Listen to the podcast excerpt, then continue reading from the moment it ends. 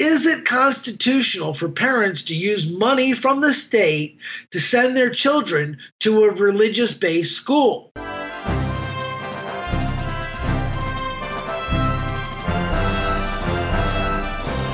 Hello and welcome to Constitution Corner. I'm your host, Robert Owens.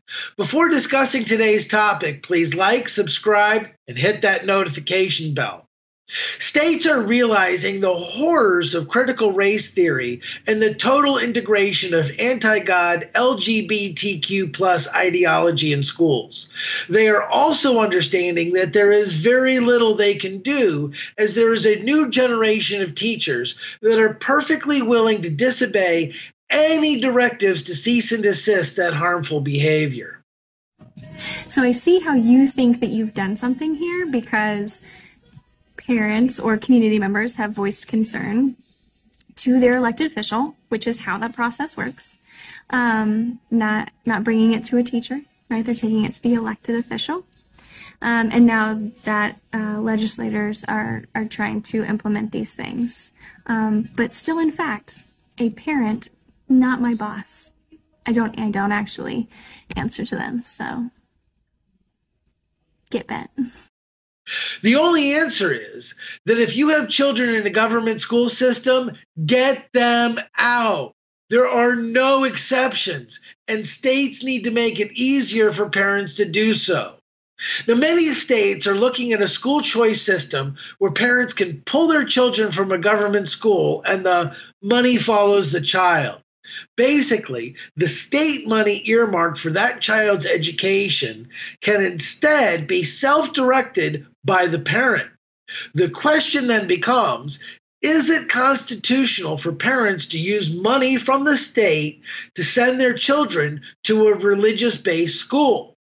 Fortunately, the U.S. Supreme Court has just answered that question with a resounding yes.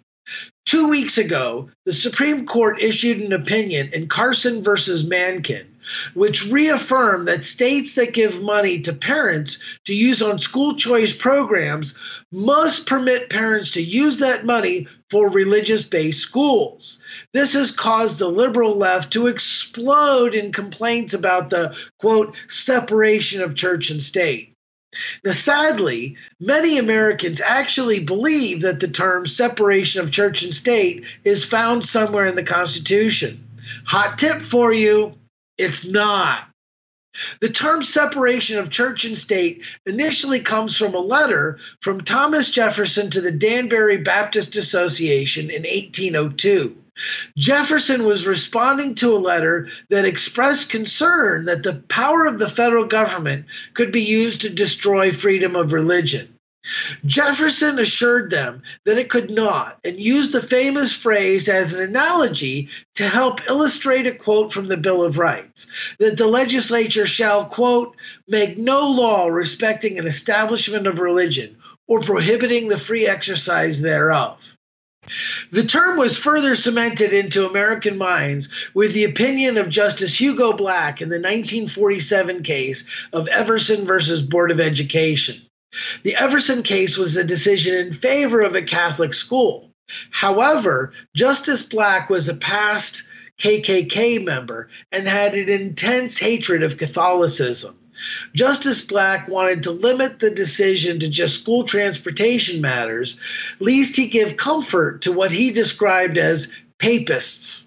Thus, his majority opinion in the 5 4 case included the separation of church and state phrase as though it was a citation to the Constitution itself.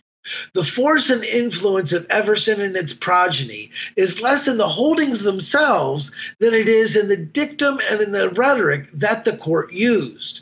For in the generations to come, Hugo Black's sentiments would be used as a basis to drive God out of the schools. Now, as originally designed, the Constitution only prohibited the federal government from establishing official state religions.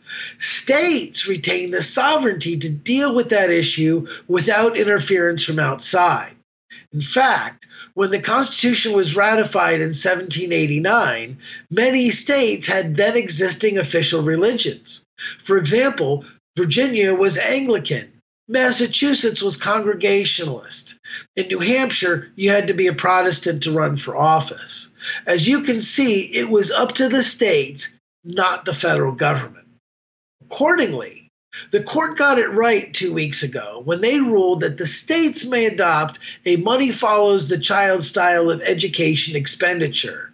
They can do so with complete constitutional authority. Now, you, yes, you listening to this, knowing that if you were sitting on your butt, not doing anything of value to make sure your, your state adopts a system that makes it as easy as possible for, for parents to get their kids out of government schools, please reassess your priorities. Now, here's how I can help you.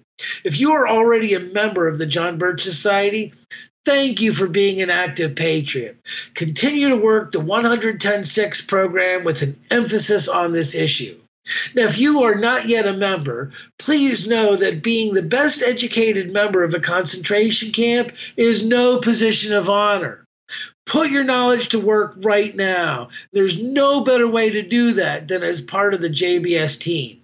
Join with us at jbs.org. Don't just know your Constitution, live it.